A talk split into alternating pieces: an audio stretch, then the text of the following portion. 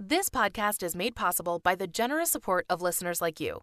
A great way to support the library is by visiting the library shop, where you can find thousands of items for book lovers, like library totes, mugs, and magnets, boasting quotes from famous writers. Visit shop.nypl.org and use the code PODCAST for a 10% discount. And remember, every purchase supports the New York Public Library. Welcome to the New York Public Library Podcast, where each week we bring you conversations with world renowned authors, artists, and thinkers, recorded in front of a live audience in New York City. For this week's episode, we're bringing you a conversation between two public intellectuals who have contributed immensely to our understanding of history, literature, cultural criticism, and politics. MacArthur Fellow Henry Louis Gates Jr. and Pulitzer Prize winner Margo Jefferson. Gates and Jefferson recently sat down at the library for a special event on Harriet Beecher Stowe's Uncle Tom's Cabin, co presented with the Studio Museum in Harlem. Described as a book closer in spirit to a performance by the King of Pop himself, something graceful, capable of moves both liquid and percussive. And our moderator, Thelma Golden, director and chief curator of the Studio Museum in Harlem, is, uh, as I said, is our co-sponsor tonight. Thelma came to the Studio Museum from the Whitney, where she curated many notable exhibitions, including black male representations in masculinity of masculinity in contemporary art. At the Studio Museum, Thelma oversee, oversees one of the city's cultural treasures, a rich exhibition program, an important artist in residence program, education and public programming, school youth, senior, and family outreach programs. And finally, Hollis Robbins, who is Skip's co editor on this book. Hollis is a member of the humanities faculty of the Peabody Institute of Johns Hopkins University, and she's currently working on a wonderful book length project entitled Post Office Stories Communication, Circulation, and the Structure of Narrative Literature. Ladies and gentlemen, our four guests.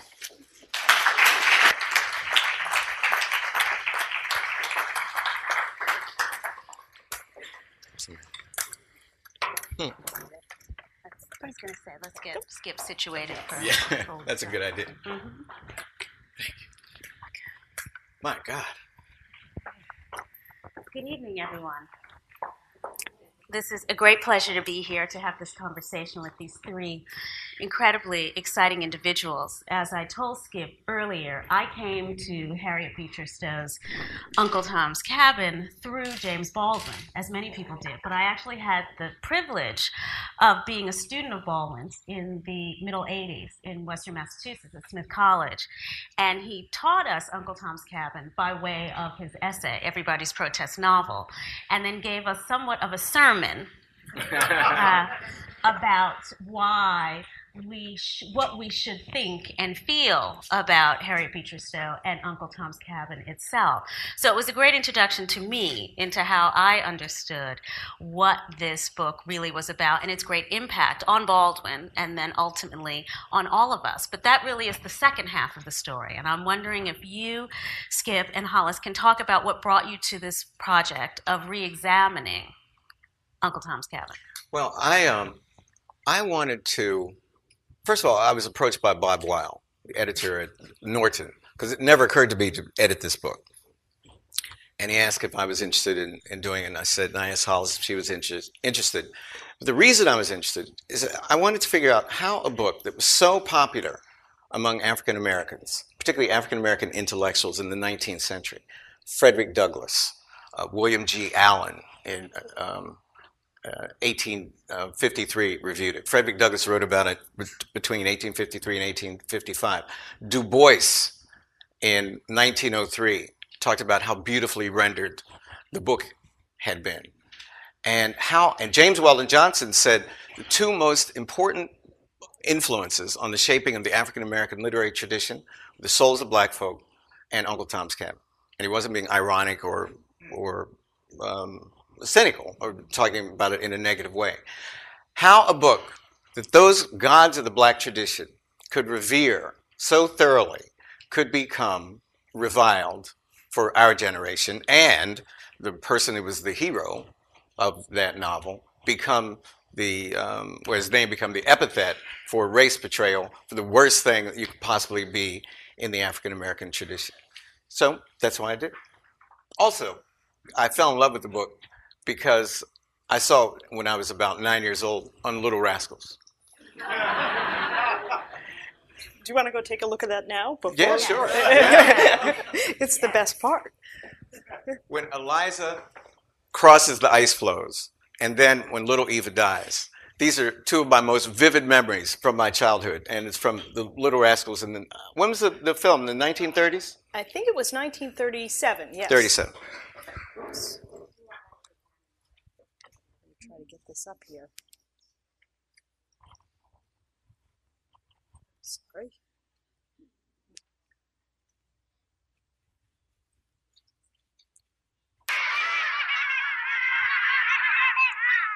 We have sound.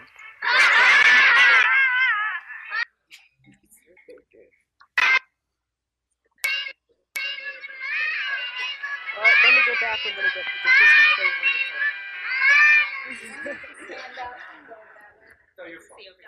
Little Eva is about to come back to life. there we go.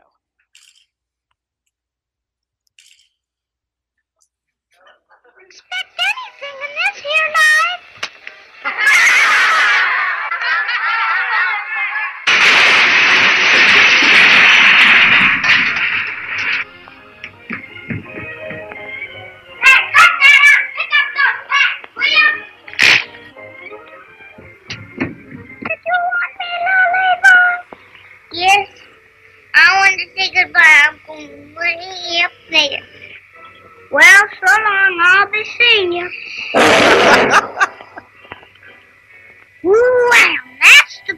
that got him.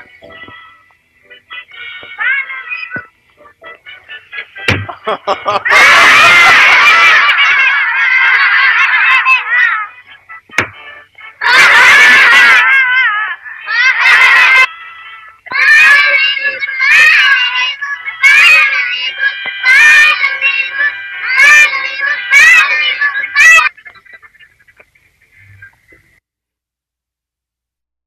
ice flows. There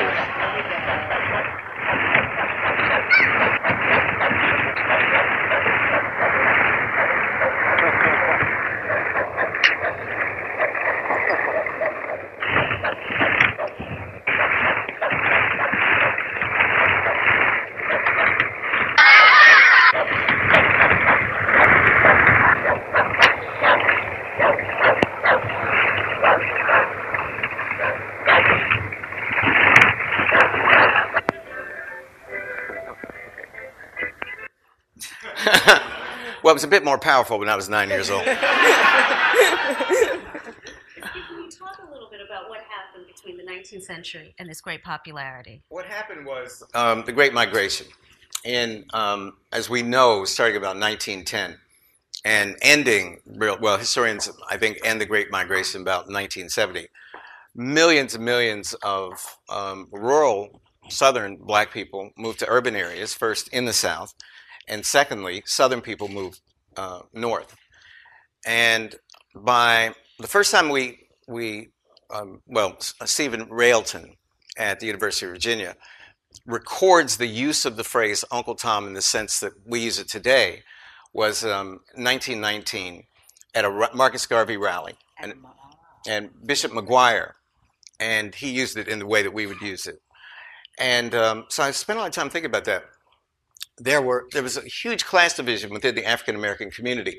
There was always a class division in the African American community, of course. But when the Southern migrants came um, to these settled northern urban communities, the class tensions implicit in the race just exploded. So there were many essays. Uh, Go back and read Du Bois's Philadelphia Negro, which was published in 1899. It's very condescending about people from the South and um, new arrivants, as Brathwaite would say.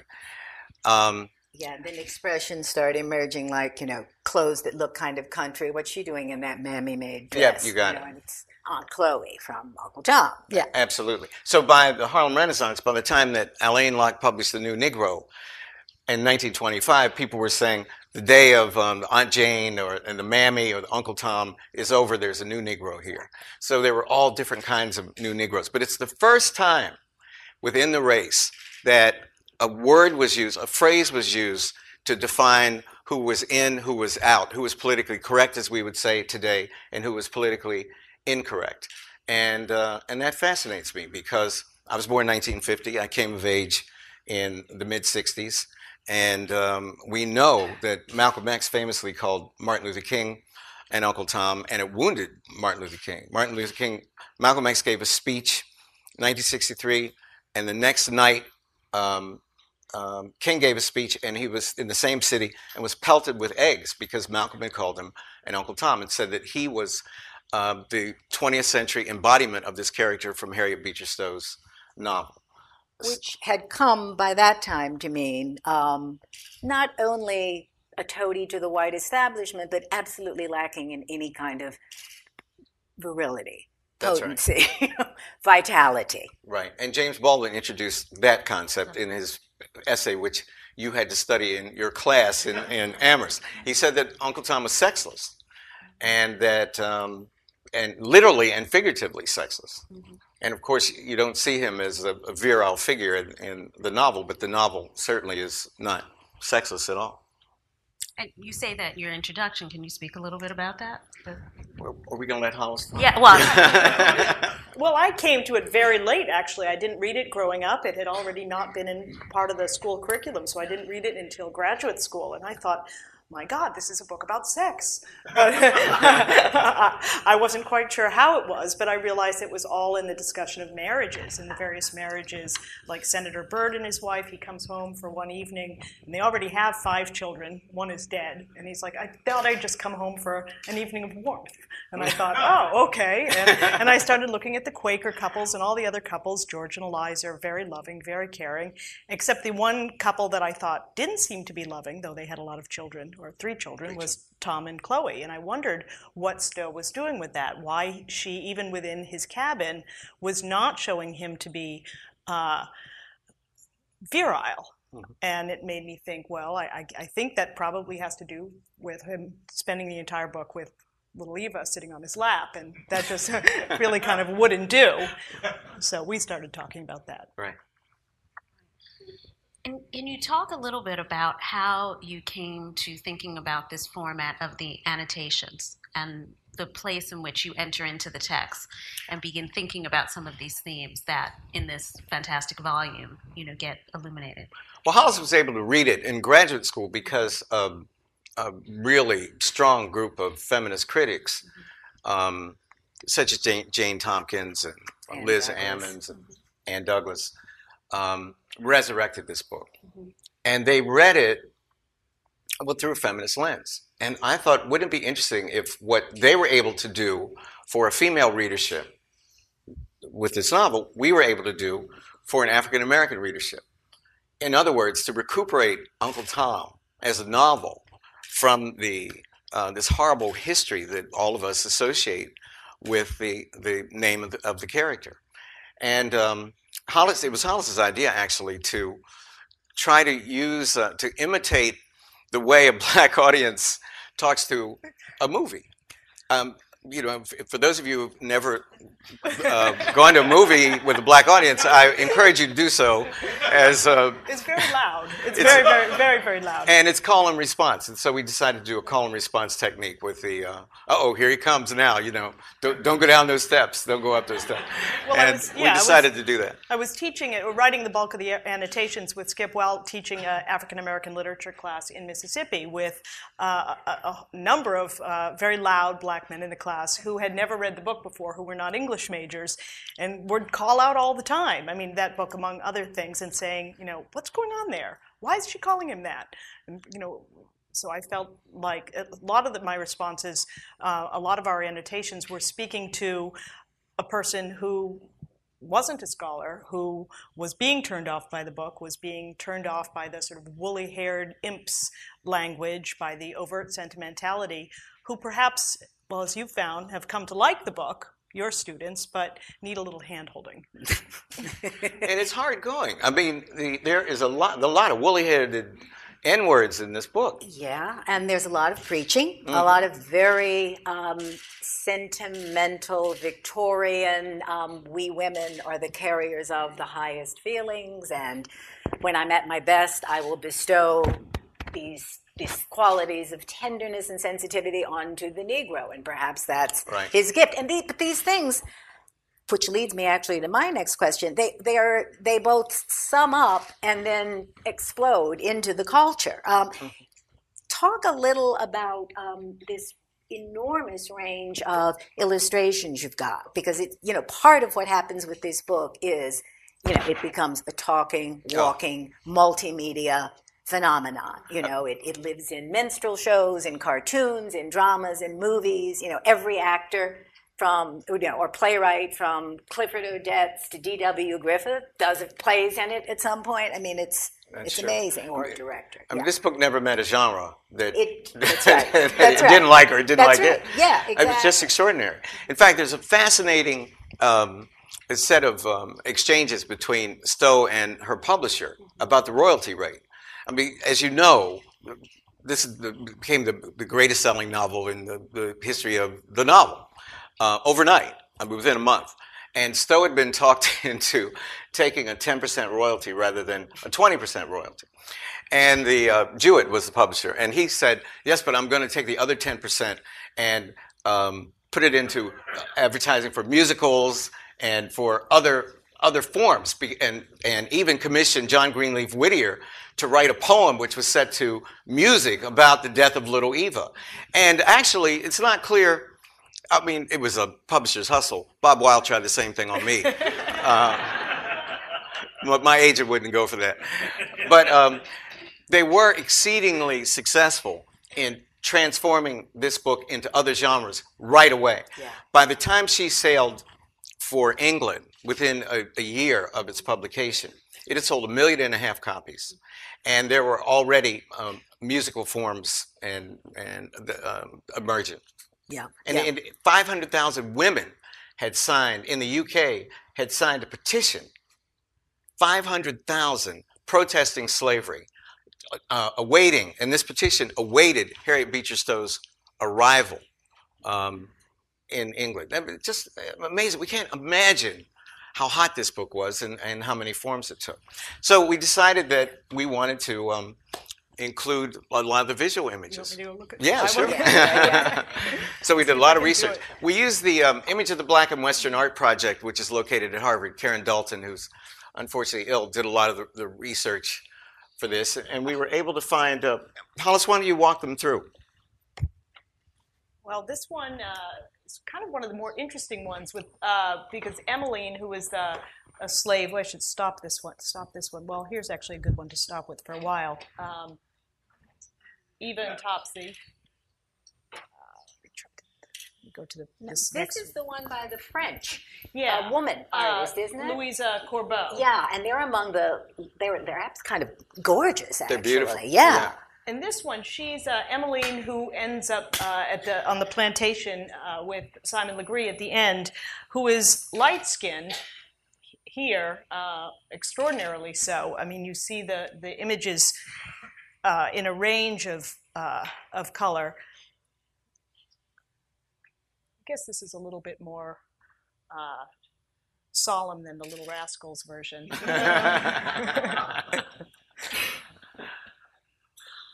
this one again. This one's uh, uh, the classics comic book version from 1953. Which is a bit riskier, I believe, than. Uh, Yeah, that's. Uh, I love that one. And the same image, image here, but um, Oh, that, that'd. Yeah. this one we found actually. Uh, Isn't that great? it's actually.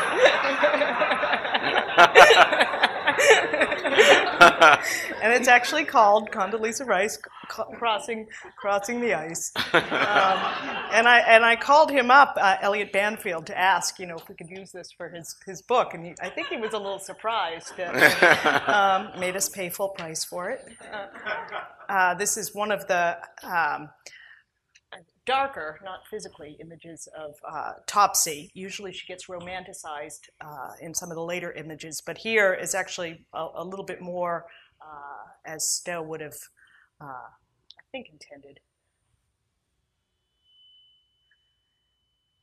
We see a whole uh, range of this is the oh this is little Eva as Chelsea Clinton. um, but you see Tom growing and, and growing young and growing old in various um, ways in some of these images. Here, he actually looks a little bit virile, but he has uh, gray hair and he's uh, some distance away from uh, little Eva. Oh, this is kind of out of order. He's dying here, but he, he's gone back to being very, very manly, as we can see. Mm-hmm. Um, and earlier on, this is the other uh, image. Uh, again, uh, many of these images, uh, the illustrators strive to make sure that when Tom is in proximity with uh, little Eva, um, it is not uh, provocative of any way. Here, when he first meets her, let me go back to that. Uh, he's virile, but we don't really know what's going on under the water. Uh, but this is characteristic of much of many of the later uh, 19th century images. This is a cover image um, where when Eva is, as in the early at Hammett Billings uh, images, close to him, I think the word is dandling on his knee, uh, that he becomes very old and has this sort of fringe of white hair that we saw uh, in the uh, this one's a little bit dark, but much the same here. The fringe of white hair that became char- so characteristic that we saw little uh, rascals doing it. And again, how safe is he there? And the text worries about his safeness. Um, Ophelia asks, I mean, how can you let your child, you know, hang around this, hang on to this black man? I mean, kiss him, hug him, and um, uh, he responds that, well, he's just like an old dog, so you wouldn't mind uh, your child petting an old dog. But the first time that the sexual, well, implications of their relationship hit me over the head, I was in um, an antiquarian shop, and it was a post, old postcard, a trade card. Uh, from probably the 1940s or 1950s, which I stupidly didn't buy. And it was a virile black man uh, coming out of the ocean carrying this blonde haired, blue eyed woman in a sheer um, nightgown. And uh, she was dripping wet, and, and the caption was Uncle Tom's Cabin. And I went, I have to read that book again. I just had a couple other ones here. This one I had on while you were talking because it seemed apropos. Because he famously doesn't drink throughout the entire thing. And then this is sort of the most famous image, the postcard that one sees everywhere, titled Uncle Tom, an old-fashioned Southern Negro, uh, who is not at all uh, like what what Stowe wanted. Well, actually, I should see this one. It's kind of my favorite one. You can't see it very well, but he's got a really nice gleam in his eye. okay, thank you, Hollis. Okay. Margo, I was wondering if you could talk about the fact your work has been so much about dissecting images, and what Uncle Tom's Cabin has given us is a catalog of images that have lived on in a way. And on and on. And, and mutated wildly. And, well, you know, Skip and Hollis have, have presented um, our our Uncle Tom, um, Uncle Thomas. Um, you have Topsy and Eva are very fascinating to me because Eva really as this little blonde exquisite Victorian child. Um, you know, I suppose you could say she's connected to Dickens's Little Nell and all of that, but she really becomes a kind of um, pedophiliac pinup mm-hmm. girl. You know, she absolutely becomes as the shows take her over and you know movies and all of that she becomes this little you know adorable sexualized figure who is simultaneously so innocent. Um, Topsy, of course, becomes you know the little pickaninny and the the, the dancing, singing, this natural talent, and the reproach of every you know young black woman, um, you know ever ever to be raised. Uh, but Topsy is the unbounded spirit of black talent, but also the the black with no parentage, the wild, dangerous creature. Um, Topsy and Eva um, show up in all sorts of strange places. They show up um, in Marlene Dietrich's, uh, Dietrich's um, dressing room in Morocco. They're her little fetish objects. They show up on the keychain of a child molester in a Chester Himes novel. Um, you know, Shirley Temple, um, to my mind, embodies the the you know fusion of Topsy because she can dance and sing and she's very vivacious and she's got Eva's little curls and you're not supposed to um, feel sexual towards her, but she quickly becomes the best-selling actress above the Ginger Rogerses, the Dietrichs, the Garbos in Hollywood, and Graham Greene writes a piece pointing out, you know, dear God, how sexy she is. Then she gets mated with um, Bill Robinson, uh, Bojangles, um, who's a kind of Uncle Tom. And it turns out that the man who suggested that they be paired is none other than D.W. Griffith.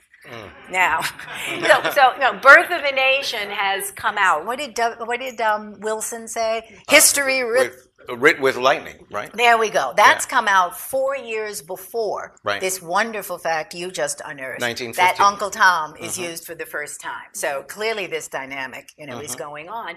Um, I think that Griffith is trying to outdo Eliza's by this time, you know, fabulous flight across the ice when he has Lillian Gish floating down the ice floes, you know, in way down east. So there are all these subterranean uh, things going on. It's still being turned into plays, and and Cassie, you know, is is the the dazzling mulatto. But I would actually want to ask you two to talk more about sex in this book because it does seem to me that Cassie, you know, the angry, bitter mulatto, um, she actually she almost runs away with the book. She, She has does. had sex.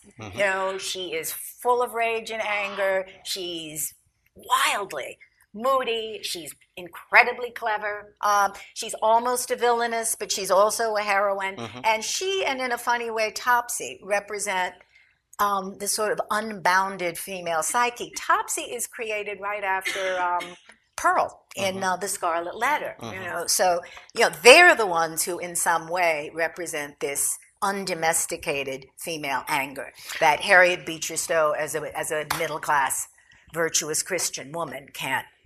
I think, you know, express fully. No, I think uh, what you said is absolutely spot on. In fact, um, we tend to forget that Tom dies protecting two black women. Thank you. You know, I mean, how, how bad is this? I mean, Uncle Tom, you will recall, um, is beaten to death because he won't say where Cassie and, and Emmeline are, and they're hiding up in the attic. Let me ask you a question as to as to scholars, though. Is that because your footnotes also point out all the mixed motives and you know emotions and the voice of Stowe, whom you could strangle one moment and then cheer the next? Mm-hmm. Is it entirely the responsibility of the readers that one forgets that with Tom, or is does it also lie in his rep, you know, his creation, his representation as a character. You, you know, you, you've talked, you in a sense, you've touched on it with the sexuality that is muted but not. Well, he has to stay a little bit diff- distance from her. Leslie Fied- Fiedler talks about how she's very much of a Mary Magdalene figure, this sort of long hair, fallen woman that he saves in a way and brings into the family structure. And I think the way Stowe brings her into the family structure at the end with all the coincidences with everybody being related to one another. So therefore they're safe and their past indiscretions are then forgiven. And I think that's part of the distancing that you're talking about. That then we, we see him as acting as not only an, as a Christ figure, but as somebody to you, you forget the plot that happened up to that point. He's mm-hmm. dead, everybody else is happy, and so he mm-hmm. must have done something. What was it again? Mm-hmm. Right. Or he, or he But- must have been too weak to live, even though he's a Christ. Right. figure. But she, Cassie uses her charms, as it were, to protect Emily because he buys this other tragic mulatto to to Yes. to, um, to abuse. Simon Legree does. Yeah. And Cassie, who's in and out of his bed, um, goes back into his bed in effect in order to protect this 15 year old. I think she's about 15 year, years old, and then concocts this brilliant strategy of going up into the attic, pretending that they've escaped to the, through to the swamp, but they're really hiding up in the attic, and they so they manipulate the trope of uh, the mad woman in the attic by and invert it by um, pretending to be ghosts, representing themselves as ghosts, and spooking, as it were, Simon Legree. Yeah. So it's a very clever um, representational strategy going on with with Stowe. I mean, taking conventions and turning them on their head. But there's no question that Cassie's sexy to me. Uh, I mean, she was a, a voluptuously sexy woman in the text, and I noticed that right away. But yeah, she's whereas also, mulatto, the tragic mulatto tends to be because she's tragic, because she's well, she's genteel, and yet you know she's too good for her station, Mm-hmm. and she's always proving that black women are not low. but think about her in relationship to Eliza Harris, though. Eliza's not. Um, when Eliza has some sex too, doesn't she? But the sex is represented in the, the, the gaze of the slave trader.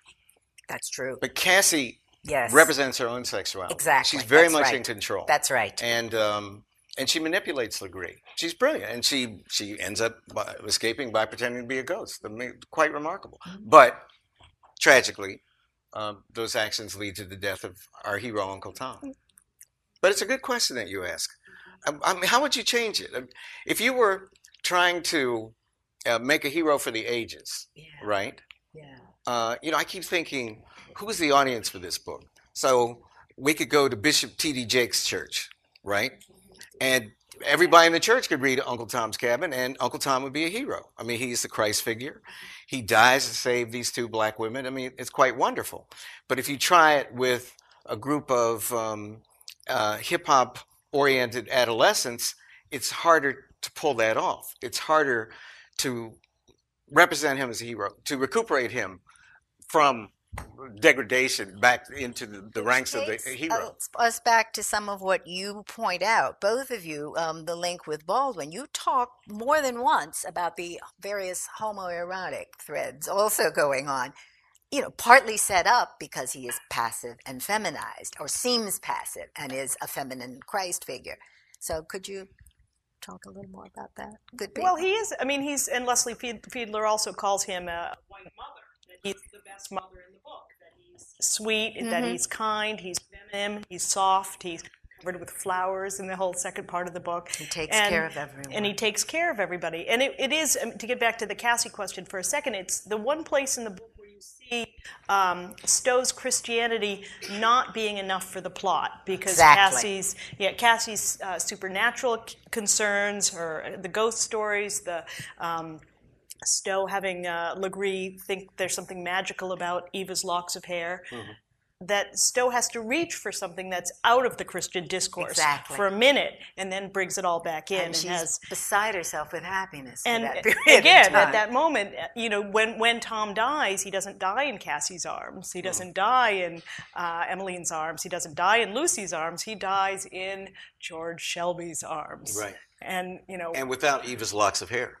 Exactly. So Right. what's up with that? Yeah, As my up? students would say. Yeah, right. yeah, too dangerous, too potent. That's what's up with it. yeah, So that really brings us to how do we read this novel now?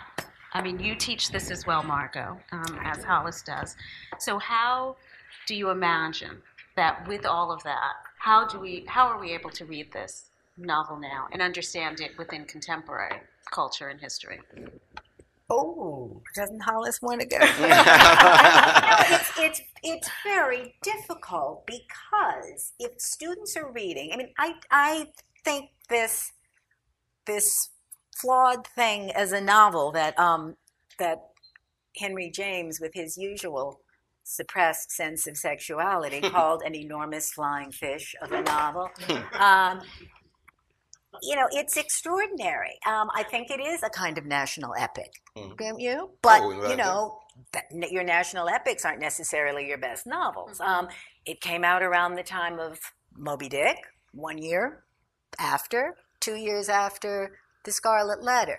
So you have to. I think you partly have to teach it as this cacophonous thing that's busting, breaking all forms. For one thing, you know, it's almost like you know a, a, an opera. You know, there's there's there all these characters with their different voices. She has a wonderful ear Great ear. for di- for you know, black di- better and than white. better, you know, but better than black on the authors of the slave narratives. If you look Um, at William Wells true. Brown's dialect, I know it's a little. it's lame. terrible. Yeah, and yeah, hers yeah. is It's um, lame. no, hers is absolutely spot on. No, She's she- Mm-hmm. got New Englanders. She's got you know Kentucky working bar. class Mm-hmm. New Englanders and Southerners. Yeah, yeah, and she's got this wonderful secular sense. I mean, the book opens with these two men of different classes Mm-hmm. smoking, talking about money, property, and it's a. You know, it's this kind of seductive scene. but saying, she's a snob. she is a, ter- of course. What middle class white woman, what middle class woman of the 19th century is not going to be a snob? That's She's true. absolutely a snob, and she's. You're right. She's too easily snobbish about the slave trader. But Mm-hmm. the problem with with this book is it's so easy to feel superior to it Mm-hmm. because she exposes her flaws. In, at every moment, Mm. um, you know, because she is inside it. She's a participant. She doesn't have that full novelistic, you know, um, I'm I'm a master. I don't even know that she wanted to.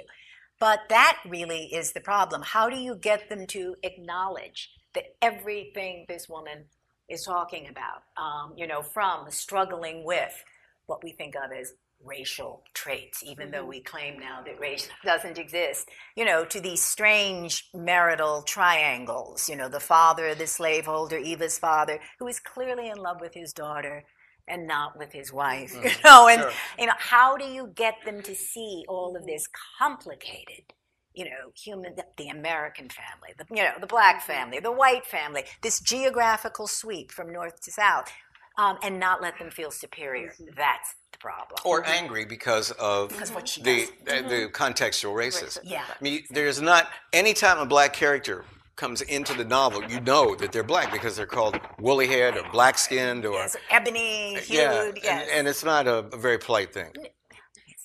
And for all of her snobbery, she had bad manners. Yeah, bad manners. But if you could, if we could persuade a generation of black students to read it as an allegory of a, a different time in our people's history, time of deferred gratification, time of Very much so. Oh, time of self-sacrifice.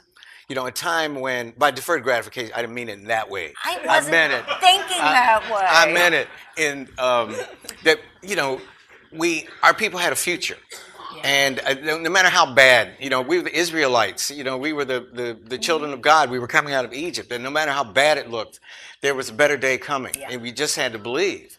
And you had to make this crazy sacrifice in order for us to happen 150 years later. Um, and also, just everybody in the world wanted to read this book Which is so everybody in the world wanted to read about this black man who was willing to sacrifice himself, um, eh, you know, for this larger ideal of Christianity. Yeah, it's Uh, true. Who was better than any other person in the world? You know, Yeah. I mean, he really was an absolutely superior, morally human being. Right. Yeah. Yeah, no, it's also, I mean, it, it's another chapter in America's obsession with the figures of black people, you know, and that's interesting too. Mm-hmm. It And was it's the one of the first potent chapters. The opening chapter. It's the opening chapter. That's right. But it's very much too uh, about um, um, the escape of black women. Um, I mean, Eliza escapes. Yeah, um, that's right. Cassie and Emmeline escape. Well, George escapes. George escapes. George escapes, but Uncle Tom doesn't. I mean, unlike all of the the narrators of the slave narratives, This right? is very true. that he is the one who stays back on the plantation. He's the one who is who picks the extra cotton for the slaves who are weak, and he's the one who's terminated at the end Yep. for his principles. Mm-hmm. So it's very, very um, a contra narrative, contra slave narrative in that way. Well, we used to get into. We had uh, some very nice arguments about at what point in time would um, would would would Tom raise his fist? Yeah, right.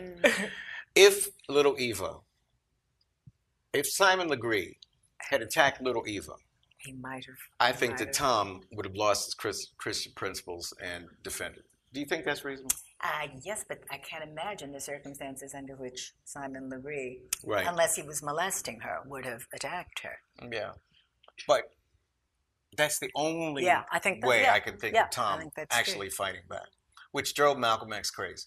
Yeah. It did. When you read. Malcolm X's speech about Martin Luther King, it just is this figure, the idea that you wouldn't fight back. Mm-hmm. It just is. is unmanly to him, and in a different way than Baldwin. Is- Baldwin talks. Baldwin talks about sexlessness. Mm-hmm. Malcolm talks about masculinity, about turning the other cheek, and but he's anti-Christian anyway. He is, and also, you know, also this is a woman's novel. Harriet Beecher Stowe is is, you know, trumpeting in her, you know, in her own way. Um, you know, the the purity, the the power of female religious self and female secular implicitly self-sacrifice moral virtue you know it, it really is a struggle between the so-called male soul and female soul that novel don't you think Yeah, but that's what Joe Baldwin crazy. Yes, indeed. Because Tom becomes a feminine soul. Yes, that's by right. not being masculine, quote unquote. Yeah. Except he is masculine. He dies to protect these two women. true.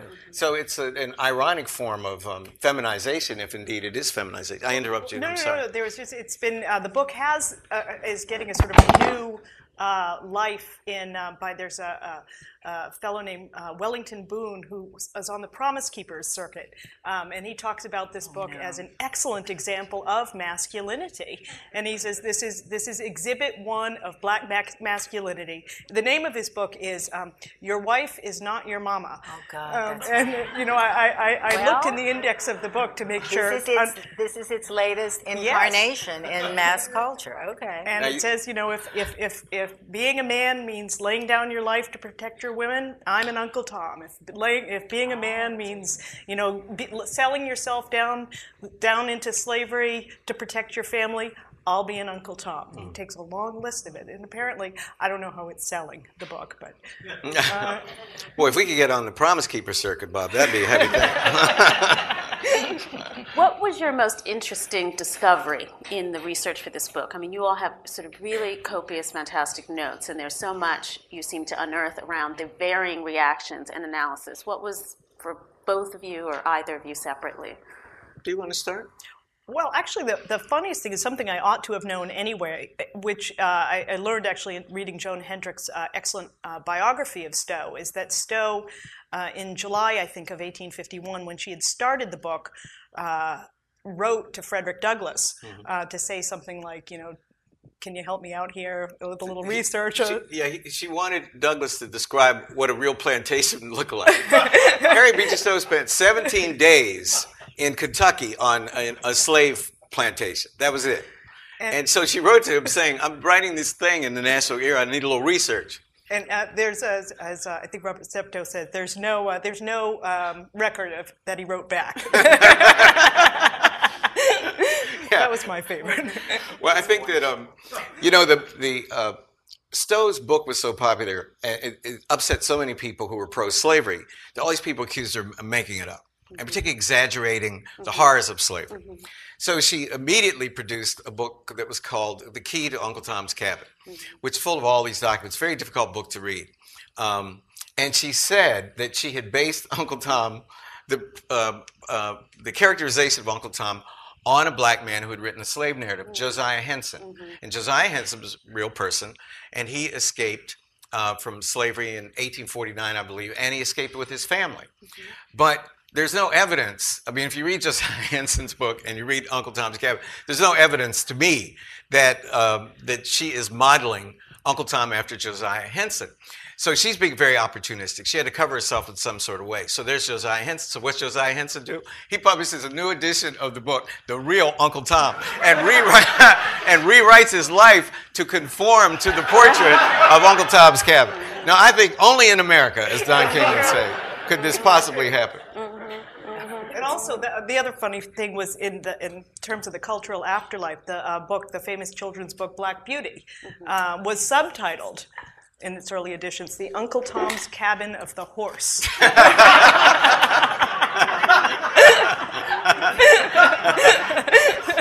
That's funny.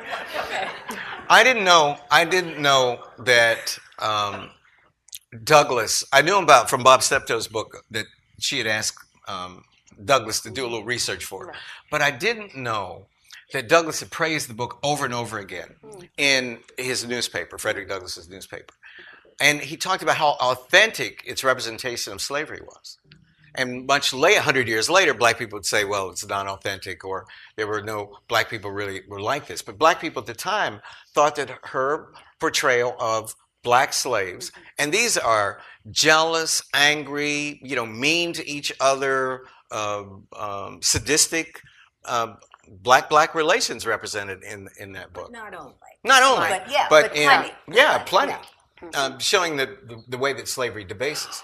But you would, I didn't know if contemporary black people would find that Yes. you know, because you don't find that in the slave narratives. No, You don't find it in the slave right. narratives. That's right. You do find it in Harriet Jacobs. Bless her heart. Well, yeah, but she's, you yeah, know, that's some. Harriet Jacobs makes herself noble by showing the ignobility of Oh, the, the that is field true. hands. Yes, Right. She says true. we were And- always very special. That's true. My- you know, And my few grandfather- spiteful, jealous. Yeah, right. House house people, but yeah. That's, yeah, her grandfather was a carpenter. you know, That's- we had a house. I could hide in the attic for seven years. And and when you think about it, James Weldon Johnson was absolutely right. I mean, that the in Harriet Jacobs' um, 1861 slave narrative, that um, uh, um, hiding in the attic comes right out of it's a revision of Cassie and Emmeline hiding in the, the garret. They even use the same word, the It's garret. true. Though it, but though this is interesting also. Um, Harriet Jacobs wrote Harriet Beecher Stowe.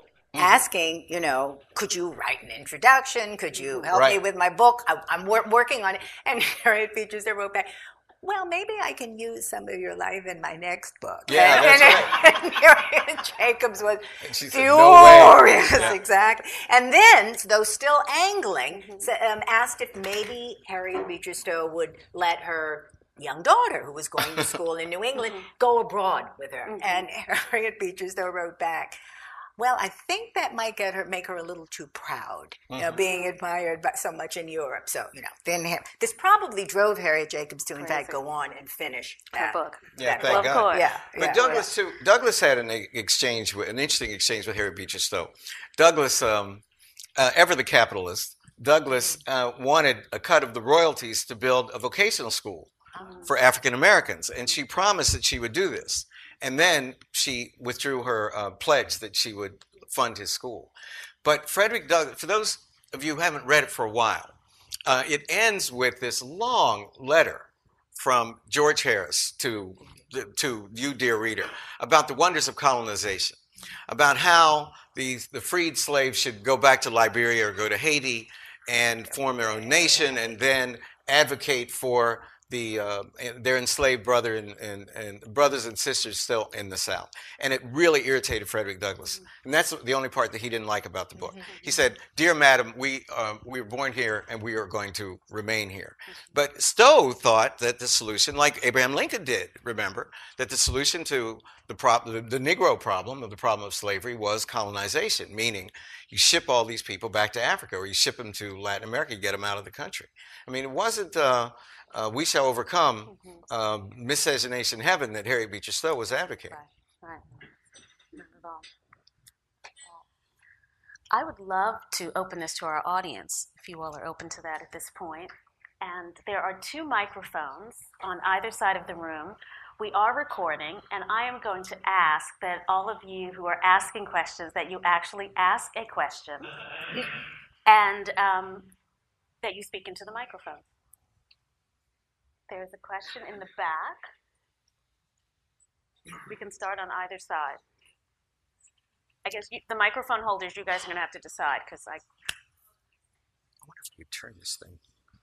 Do you want to oh, push it back side? over? Yeah. No, oh. if we could turn it up. Up. Oh, No, I think that's do more calm. Yeah, thank you. Thanks. all right. Thank you. If that's not too hot. No, I need Oh, it. okay. Sorry. I was wondering if that was the answers. No. You said that your first introduction to Uncle Tom's Cabin was through the Little Rascals. Mm-hmm. And for me, oddly enough, it was The King and I, where they actually do a staging of it. Right. And then uses this whole launching point to convince the king that slavery is wrong and all these things. Do you just have any, did that resonate at all with you? Do you have any comments on that movie and how it was used in that story context? Um, y- yeah, that's not how I first encountered the, the, the story, but I thought it was very powerful. I mean, I'm not sure what you're asking. Just as part of the resonance of this story through other forms of literature, Mhm. how effective that was. The story within the story. I thought it was very effective. And, and the use of it for that message. hmm Well, you know, it is the first time, first version of it I ever saw, and I was in, yeah, I was enraptured by that movie, and I think, you know, it's it's an beautifully done and staged ballet. But it seems to me that it also hooked up in the 50s with this um, ability to um, slightly, for black people, could slightly aestheticize and fetishize their suffering through certain Asian theatrical representations. I'm thinking of this and The King and I. I'm thinking of Sayonara Mhm. with Marlon Brando. I'm thinking, you know, a little later of Flower Drum Song. You know, but you know, there are a number of movies where there was, you know, the the Asian white cross, you know, and it it there was always a you know, all the black people I knew. There was a kind of this is respectful and it's subtextually erotic and it was very aesthetic so you could have that distance and that's that seems to me an absolutely exquisite example But you're saying that white people, i'm talking about black that people black people, but we weren't in control of those movies. Uh, no, but I I mean as audience members. Oh, I We often I didn't mean we Oh, see. fetishize and aestheticize Uh-huh. as makers. Um, I think it was a very useful Oh, um, absolutely. way for us to yeah. But I, you know, you could you could think that you know the movie makers were all you know they were dealing with you know that it had to do with Orientalism, imperialism, but you know maybe those did stand in in the fifties as uh, tropes, larger tropes for for racism. But there's also something very interesting about that characterization in the in the musical, at least, that it's it's a harem that's putting it on, you know. Yes. and I, I have not quite figured out what to do with that. Why, you know, it's a group of people that is not part of the you know Christian heterosexual marriage uh, thing that are finding something in that. Um, But Anna is a kind of Harriet Beecher Stowe figure. Oh, also, absolutely. Yeah. Right. And uh, Mrs. Bird from the novel. Yeah, Yeah, exactly. absolutely. And it's a, a, a dark complected, bald headed king. Yes, Who he was very phallic, though. That's another question. We'll go to that side. Um, you spoke about the desexualization of the Uncle Tom character, but I also was wondering about Topsy and how it seemed that in the life after the novel and some of the minstrel shows, she became this kind of genderless creature. Mhm. And actually, the Little Rascals, the Farina character and the Buckwheat character, which was kind of like a Topsy character, except Oh, it yeah. was played by a boy. Right. So I was just curious. Oh, if you had- buckwheat is is definitely neo Topsy. To me, I mean, it- like for his hair. I mean, when I think of Topsy, I think of buckwheat, and and But why the the gender confusion The gender in, in the bending. depiction of the black child? um, I don't know. What do you think? She's pre-adolescent. She really is a child, and nothing about her is ladylike, girlish, Boyish. in any way. Um, you know, she really is kind of terrifying that way. She's she has no physical charms. She is wildly uncivilized. She says anything. You know, and she, I never was born. No mother, no father. Um, She'll steal. She'll lie. yeah. So I think in that way, she's a, you know she's set up to break through those, break across that. But she ends up a lady in New England. Does alas, yes. You know, I mean, she. I thought you were asking about buckwheat. yeah. I mean, I, you know, why, why would buckwheat not be a girl in the Little Rascals, sort of? Um, I mean, how many girls were there in, in Little Rascals? Was it Marla? Darla. Darla. Darla was the only one. Yeah, Right? I think so. Well, in in that Little Rascals one, we, they saw that Topsy. I mean, that the same uh, same little kid had to play both Uncle Tom and Topsy because his little sister wasn't showing up. Yeah, I had to do that in my school too. Just for the record, originally, um, the the performance history is that Topsy, you know, Little Eva was always played by an exquisite young child in the mm-hmm. theater company, you know, um, or a, an older pretty woman. But t- in the early days, Topsy was always played by a grown white woman who was considered the the broad comic in the company. You know, so it became the way to act out and be naughty and mm-hmm. wild and nasty, and then it crosses gender. Mm-hmm.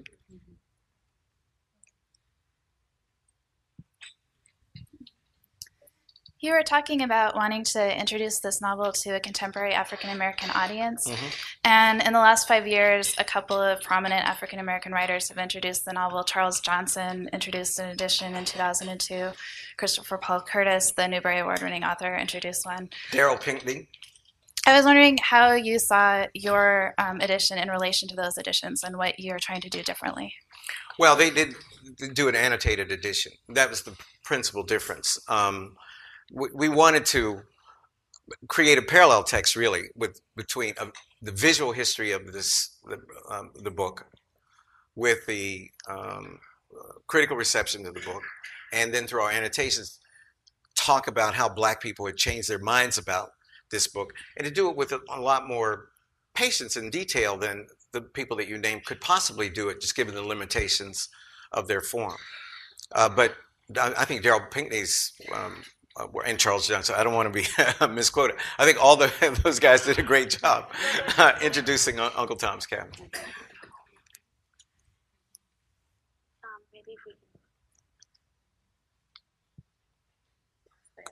Um, I'm a high school English teacher, and you were talking about. I'm very interested to hear you talk about the troubles that you have teaching Uncle Tom's Cabin. Certainly, the 19th century American novel that deals with race that does frequently get taught at the high school level is Huckleberry Finn.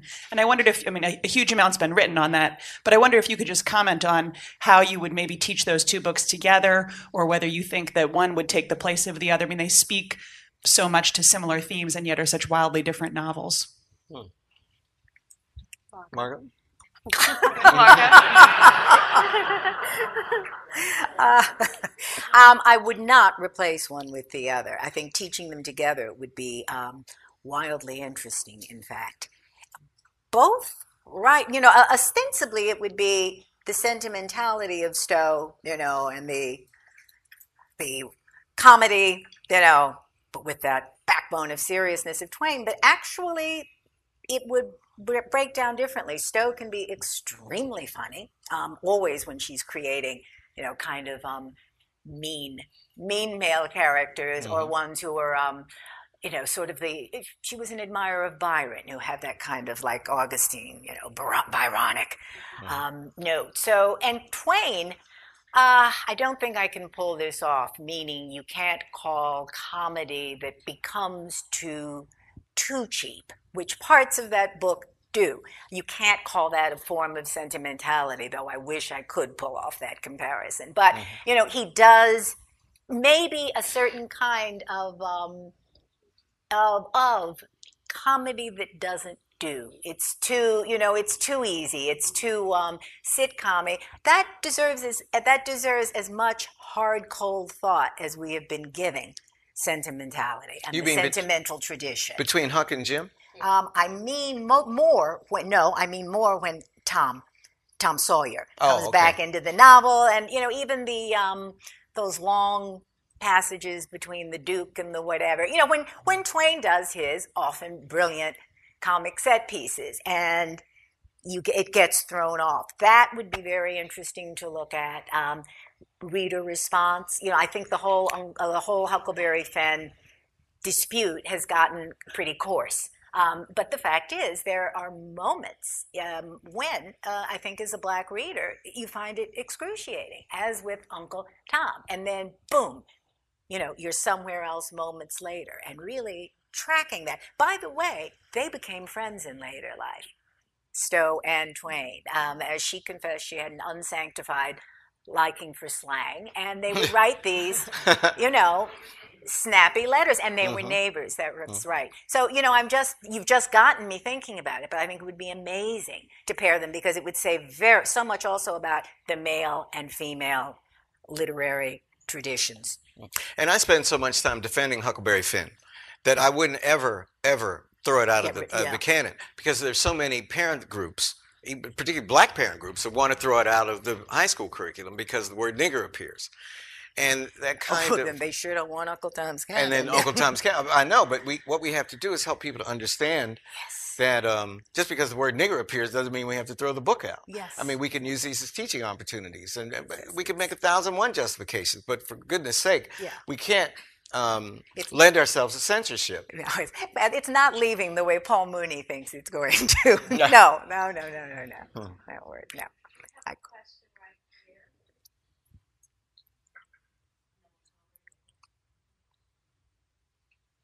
Um, I was just wondering how relevant you might think it that Harriet Beecher Stowe had other interests and other uh, accomplishments, let's say, beyond Uncle Tom. I know we're talking about Uncle Tom, but to me, she was one of my the great resources when I was writing about the 1848 revolution in Paris. I mean, she wrote one of the richest and most seemingly objective descriptions of uh, when, what happened when the Louvre was under fire from the revolutionaries. In other words, she had a pretty sophisticated political understanding of what was going on in revolutionary situations uh, abroad. You know, she was she was a very astute um, critic and viewer of um, things apart from, say, her writing of Uncle Tom. And I think in some way it's relevant to our understanding of the book to know that she had all these other uh, interesting aspects too. I, I think you're right that she. Um, I mean, there are many comparisons in the text to the Hungarian Revolution of 1848, uh, and she said when she's talking about George Harris, she's who is the mulatto who escapes and who fights. I mean, he shoots the white men trying to to um, to capture him back into slavery. And she said, if he were a Hungarian revolutionary, we would uh, be creating statues to this Yes, guy instead of thinking of him as some crazy black man who's who's breaking the law by running away with his own with his own property. Stowe was part of um, one of the best things that happened to Harriet Beecher Stowe was Cincinnati, and she was part of something called the Semicolon Club, and it was it seems to be at least from from Hedrick's biography. Um, the, the very open between the genders. Uh, I don't know if that's not a very elegant sentence, but men and women met uh, regularly and exchanged writing and read and critiqued each other. And um, and I think that a lot of her the the um, cosmopolitanism, a friend of mine might say, that you're describing in uh, Stowe's writing comes from that time in, in Cincinnati. Would you agree? Yeah, and I think we tried very hard to bring some of that revolutionary discussions into the annotations where she talked about labor, where she talks about the um, various things going on in, in Europe. But I think it's also fair to say that we wouldn't be talking about her were it not for this book. I mean, she was very interesting, wrote a lot of very interesting uh, later books, some a little less uninteresting than others or more uninteresting than others but i mean that this is the thing she is known for and um, for that reason probably the best repository for every other bits of research that we can do to or that somebody wants to do to, to have it hover around around this text That you know, I would certainly teach The Pearl of Orr's Island. Um, it's you know, it's a really fine regional novel. I would probably teach Pink and White Tyranny, where she, in a sense, is well, it's one of the first vicious, well, admirably vicious critiques of a certain kind of female consumerism, and it prefigures. Edith Wharton and someone like, you know, a character like Undine Spragg, for example. So, you know, she is. She's an interesting figure. I think her awareness of class relations in the United States it just is astonishing. Absolutely. I mean, it's like Marxian, if you, Mm-hmm. as it were, when she's describing um, middle class life in America, as well as the relationship between slave owners and non-slave owners. Um, surprisingly, um, keen observations about economic relations in the United States. Yes, States. exactly. Yes, any novel that begins with a factual discussion of money is to be Mm-hmm. trusted. don't? Yeah. Which is a line I Is to be cribbed from a trusted or not of- to be trusted? is something something honest is being told you. Okay. Um, I just want to say I enjoy the discussion and it has encouraged me to write a poem. So probably by the end I'll write a poem. But I just, um, Great. Mr. Gates, I um I hear that you said that how Malcolm always referred to um, Martin as a Uncle Tom. Who would you who would you consider to be a modern day Uncle Tom? And who would if we're teaching this book to if we're teaching this book to students, who would we relate it to? Who would we have them relate it to? Because for me, when I thought about it, I thought about just the movie. I thought about like um, the hand that rocks the cradle. There was a little white girl and a uh, they had a, a black man, and I I, I kind of related that movie to Uncle Tom, just in the sense that how he was protective over Mhm. her. So who would you would you consider? Um, is there anybody that you would think that the student you would have the students relate to? I mean, in a sense that you would say, you know, I know some may say Colin Powell, some may even say the mayor of Jersey, but no, no, no. The mayor of Newark, Cory Booker. No, no. But you see, I thought you were asking. Remember, I'm trying to interpret Uncle Tom as a black man who dies for these two black women, right? Not like Clarence Thomas. Wow. so I'm, I say I'm caught because I'm, I'm, I want to critique the this terrible moment in our history when we read each other out of the race. But you know, I can't. Every time there's a Supreme Court decision about affirmative action, it drives me crazy. The, the black man is, you know, voting against affirmative action, so I'm a hypocrite, and I understand that. That's a problem for me. Um, as a professor, you know, I have to defend the right for my students, black or whatever, um, to come out of whatever ideological bag they want to come out of. And if anyone would call me Uncle Tom in my class, I would, you know, crush them like a bug. And uh, I'd do the best that I could. Um, and I theoretically defend the right of Clarence Thomas to be Clarence Thomas. But uh, with my other black self, it's uh, it's very hard for me. Uh, but I can't think of it. I would not call anyone an Uncle Tom. I wouldn't do that. I've been called Uncle Tom. Um, there's a book, you know, Uncle Tom's Among Us. Cornell's in it. I'm in it. Um, you know, I don't know who else is in it. I only looked up my own name in the index. and then I looked up Cornell for company. And that made me feel a lot better. I did buy the book. but it would be interesting for me, and I'd have to think about it. and I'd love your opinion. But What would you? yeah, if, okay. If there who were a would be- redemptive possibility to that. Right. Who would be the self sacrificing? I would say that in my lifetime, and again, I'm 56 years old, Martin Luther King. Martin Luther King, uh, uh, Malcolm was absolutely right and wrong at the same mm-hmm, time. Mm-hmm. Martin Luther King gave his life to free black men and black women. I mean, he is the closest figure I could think of to, to Uncle Tom as depicted in this novel.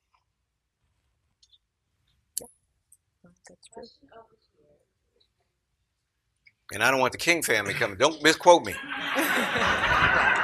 Gates calls Let us Martin Luther quickly- King, let Uncle us Tom. quickly mention Gandhi. Yeah, that's right. Just like Mahatma Gandhi. There we go. right? Throw Just it like in. Throw it in. That's it. I want to get invited to the, to the memorial opening, you know. Um, there's been some conversation this evening about our early encounters with the novel, right? So in Right. 1976, James Baldwin talks about his first encounter with UTC.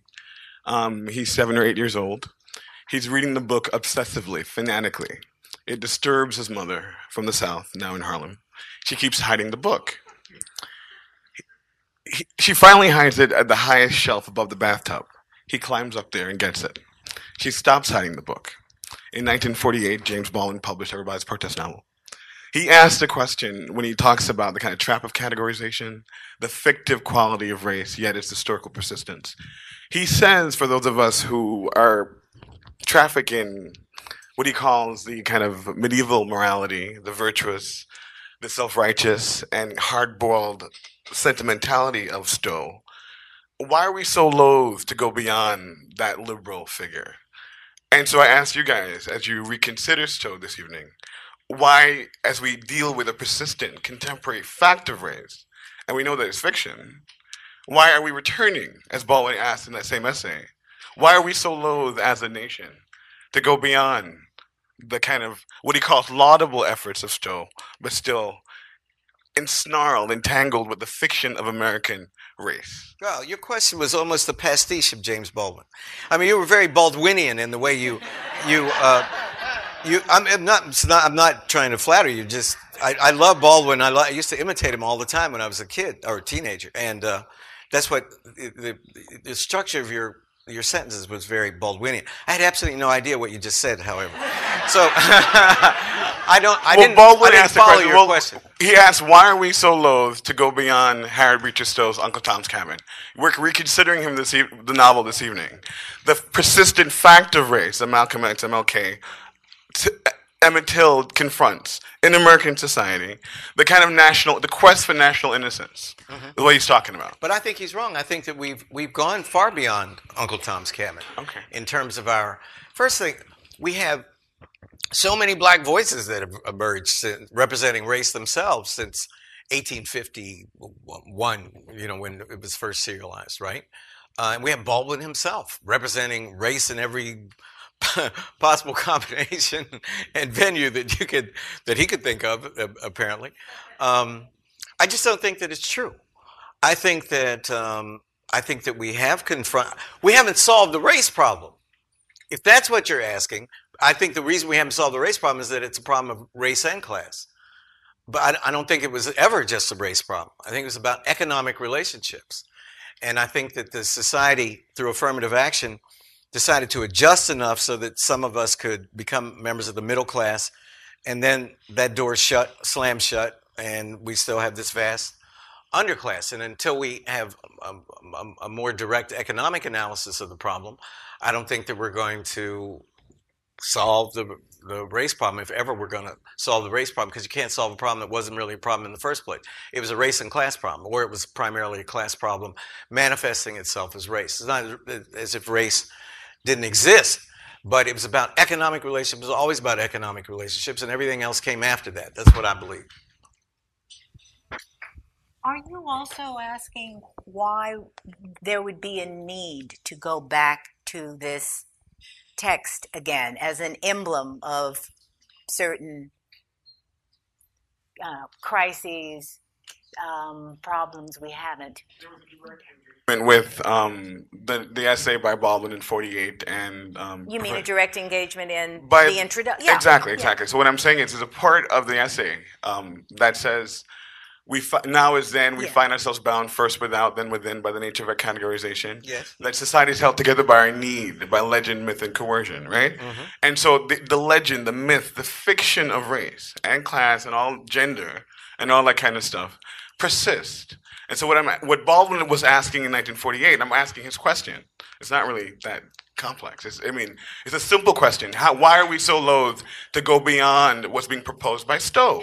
That liberal fiction, what people say about Melville and Twain in the 19th century. Um, I don't think that. I'm not sure who we is, um, but you know, as a society, uh, yeah, we are still. But I think looking at these those fictions with all of the experience and knowledge that we have acquired and are acquiring uh, does make a difference. When we were reading that book before, we could never have said in the same way that you just said it, race is a fiction. Uh, we know that it is now in certain ways, and I think you know, looking taking the, our our own history, every part of it, and by our I mean American, in with all of that new knowledge uh, makes a difference. I think it's very dangerous to. You know, nations have psyches too, and I, just the way in people do, and you cannot simply close down um, your past. You cannot block out parts of your psyche and believe that you are simply going on. You have to find some way to rename it, reshape it, transform it. Um, that's how you get through it, I think, not, you know, and then maybe past it, but we're not anywhere near But Stowe, yet. Stowe certainly didn't believe that race was a fiction. Uh, no. No, not at all. No, we know that in certain ways, literally scientifically, it's a fiction. It is Sure. still not a fiction functionally at all. Neither is gender, neither are economics. Well, just because so. it's socially constructed doesn't mean it's Exactly. not real. Exactly. in, exactly. in some senses. So, Right. But it's a, we moved a lot, a long way from believing that. I mean, no one respectable can represent race in the way that Harriet Beecher Stowe did as a real thing that exists in, in these sort of blocks and categories that are perpetuated biologically and be taken seriously. That's a, a that's a hell of a transformation um, over the last century and a half, and a very important one. And I think that James Baldwin played an important role in the critique of race as a, as a thing. We have time for one more question, though I know we could continue this conversation for a long time, and there it is. Um, this panel is just so amazing, and I think with um, looking on the website, the New York Public Library website, and just googling you guys, it's led to you know me wanting to read a lot of other books too. Uh, my question is, do you feel that the negative um, stereotype associated with this book has overshadowed the um, historical impact of the book, and also? Um, what reasons? Um, what reasons do you think the book has sold so many copies, um, second to the Bible? Well, I think that certainly since the 1920s, since the Harlem Renaissance, black people stopped reading this book. And black people read it like everybody else up until the 1920s. And that's what fascinates me most of all. And that's very, it's very, very important. And, and, and after 1948, 1949, when James Baldwin wrote about it, everybody stopped reading. Lots of people stopped reading the book after, after that. Um, what was the other part of your question? Take away from its historical Oh. points. Um, well, what do you think? Well, it's impossible to be neutral about the book. I mean, it's really impossible to be neutral. I mean, uh, uh, on the question of race, she clearly believed that all races would be equal in heaven, but not, but not here. And, and that's a difficulty. And I think the, I mean, I think that your question is, is, is a good one in, in terms of why Baldwin kept returning it. I mean, if, if part of your question, and your question is why, why do we return to it when there is so much racism in it?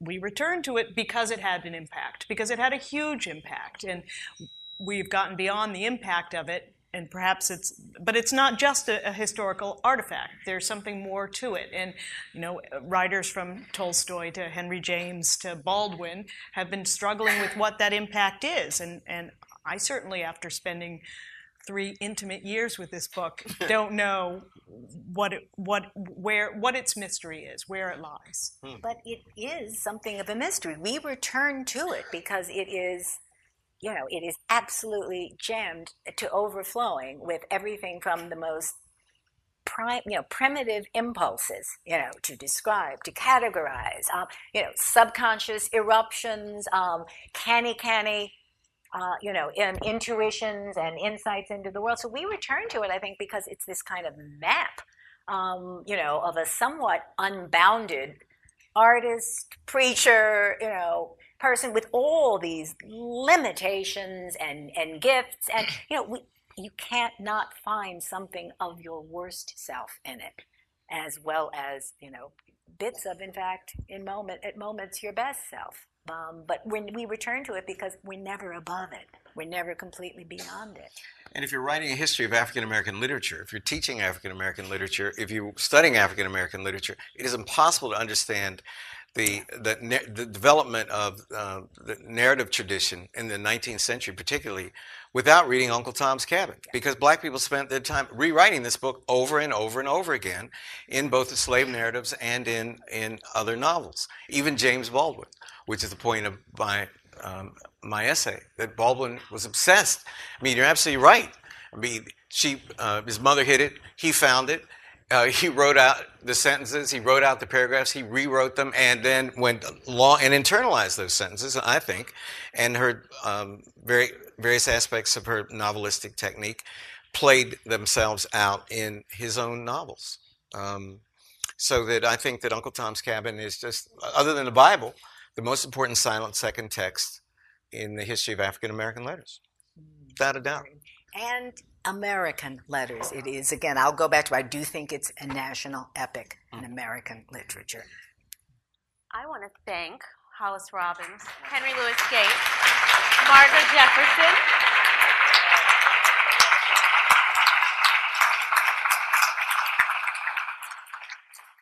Thanks for listening to the New York Public Library podcast. If you like what you hear, subscribe to us on iTunes, SoundCloud, or Stitcher. And please leave us a review. It really helps us out a lot. You can follow NYPL on Twitter or Facebook and sign up for our newsletter at nypl.org.